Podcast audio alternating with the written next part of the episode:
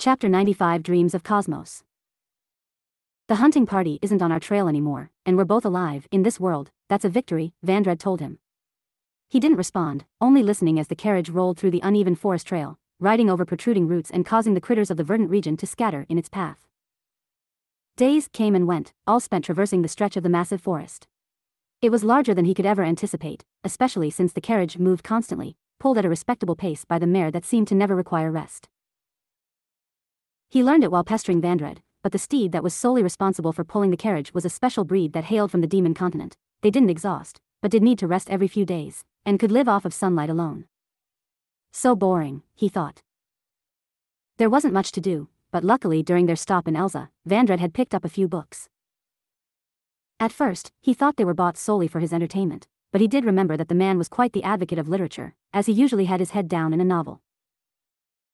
For food, most of what Vandread had stocked up on were potatoes, bread, and cheese. It was hardly tasty, as the bread became hard and the potatoes were dull and bland, but he made do with what they had. Falling into slumber on one unsuspecting night, he wound up in a dreamscape unlike any other. Huh. As he sat up, he found himself sitting on wooden floorboards, but there were no walls to the room he occupied. Past the few square meters of floor, the entirety of the cosmos sat around him. This is a dream, he thought. Even if it was a dream to him, he felt all too conscious of it, and it was almost too real. He sat on that lone floor that was anchored to nothing but darkness amidst the endless stretch of space. The swirls of galaxies afar, colorful and blinking with stars within, felt near and imposing in depth and size. He carefully crawled to the edge of this wall-less room in the bowels of the cosmos, peering downward to find an infinite depth below, darkness and twinkling stars inhabited what was below. This sight made his stomach drop as he retreated his gaze from the seemingly infinite space around him. It all made him feel like an ant, if that, perhaps a piece of lint or even an atom either way, it was all too unfathomable. The cosmos seemed to breathe as if a sentient life force, the nebula swirled, though slowly, any movement was a massive march of creation. This is weird, he thought. Enjoying the view?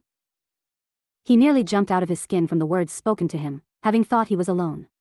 Following the words, he turned around, finding an unknown entity sitting on the floor across from him.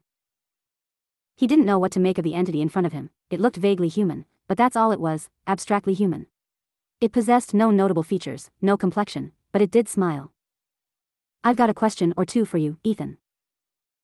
The words that spilled from its lips, which seemed to be forged out of coalesced particles, shook him to his core. Fourteen years.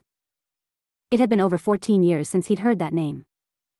He looked forward silently with wide eyes. Ethan. Dot. That's right, that was my name, he remembered. Over the course of the childhood spurred by his rebirth, he'd buried his past life deep into the trenches of his mind. Just the single utterance of that name discombobulated him. Sorry, my bad. You prefer Emilio now, don't you? The entity asked casually. It was simply nauseisting, he wished to forget that past self, but the memories of his helpless, fragile body were vivid in his mind again. Why did you say that name? Who are you? He asked. As he spoke, his voice became deeper and raspier, to his surprise. The way the entity looked at him, sitting across the room in space from himself, he realized there was something happening to his body. The young, short form of his lengthened and sprouted before his eyes, though thinned and became pale and scarred. He held his hands up in front of his gaze as his fingers lengthened, becoming bony and rigid. No. It was Ethan Belrose, that body was unmistakable to his eyes, that form that was to him the most despicable and grotesque. Why do you mourn the sight of your own self? The entity asked. What did you do?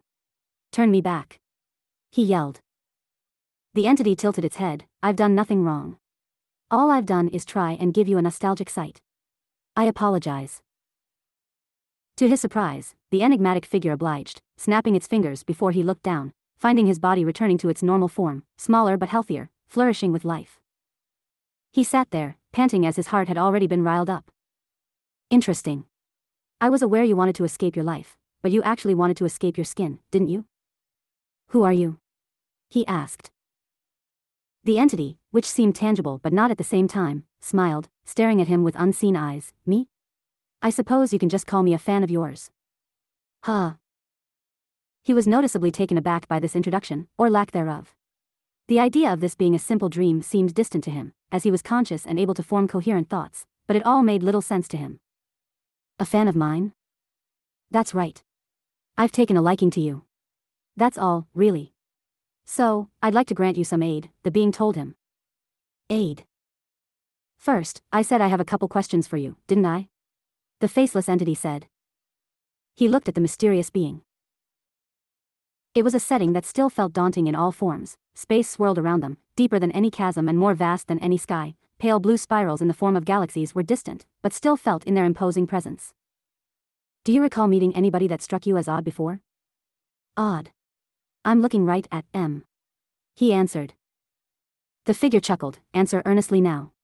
This is important for your good, especially. I've met a lot of odd people, if that's what you're asking.